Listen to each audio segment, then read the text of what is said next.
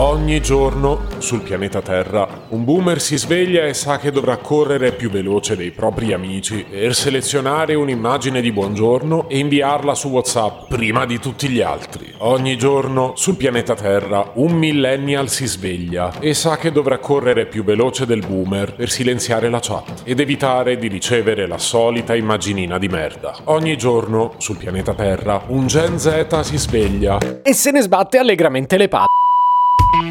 Potevi cambiarmi carattere, nascevo Word. Si chiama Marcello Forcina, dice quello che pensa, pensa poco a quello che dice, ma quando c'è da parlare gli bastano 4 minuti e 37 e un Campari Spritz.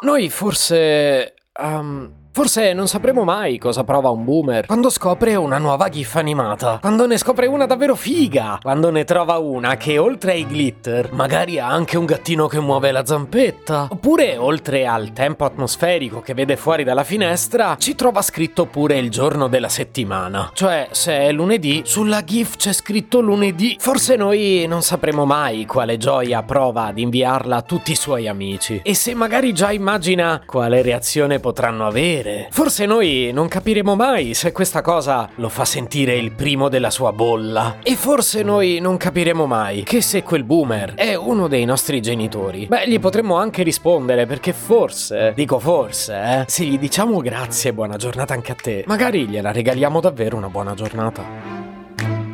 Questo solo perché non uso mai il falso moralismo e quindi... E quindi ho detto dai, per una volta... Che poi, perché mi ostino a chiamarle GIF quando so benissimo che dovrei chiamarle GIF? Cioè, lo so che è comunemente accettato, eh, ma io non sono uno comune. Sono andato a cercare su Wikipedia quale fosse la pronuncia corretta, che ovviamente è quella che avevano pensato le persone che hanno inventato il formato. Ed è GIF con la G dolce. L'acronimo significa Graphics Interchange Format. E chi glielo doveva dire a questi che poi un giorno sarebbe diventato diventato quello che ci siamo detti prima. Detto che l'anno di nascita della GIF è in realtà il 1987, in piena epoca millennial, anche se i millennial in quella fase, beh dai, non erano capaci di intendere di volere. Per inciso, in quella fase neanche i boomer avevano gli smartphone, visto che non esistevano. Però dico, se inventi un formato, lo farai per chi credi che lo utilizzerà e in quel momento il target della roba che creavi dovevano essere necessariamente i boomer. E quindi il primo dato importante importante che apprendiamo oggi è che la GIF è stata creata per loro e la usassero allora. No, però non è giusto, non devo avercela con lo strumento. Che a onor del vero ce l'ha pure una sua dignità, quantomeno nella capacità di comprimersi. Intendo, è studiata per pesare poco e con un sistema, devo dire, pure piuttosto ingegnoso. Una GIF contiene al massimo 256 colori. Questo le consente di far pesare ogni singolo pixel un solo byte, mentre altri formati che possono avere milioni di milioni di colori dispongono di una terna di byte byte per ogni singolo pixel. Quindi la logica è, io ho milioni di colori, tra questi ne scelgo solo 256 e ci faccio la GIF. E poi, con un sofisticato sistema di dithering, ne simulo molti altri. Tanta roba, eh, per un gattino che ti fa ciao sullo sfondo di un tramonto glitterato, virato al rosa, con una frase di Oscar Wilde e il loghetto semplicemente tua.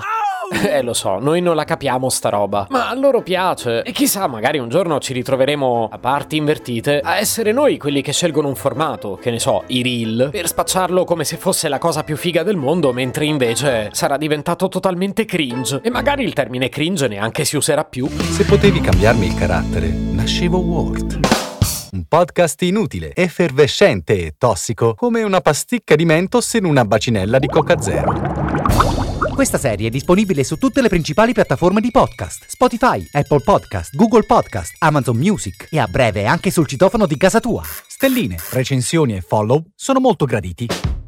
Per due chiacchiere con Marcello e aggiornamenti sui prossimi inutili episodi, segui il canale Instagram Chiocciola Nascevo Word oppure cerca su Telegram l'account Chiocciola Marcellogram.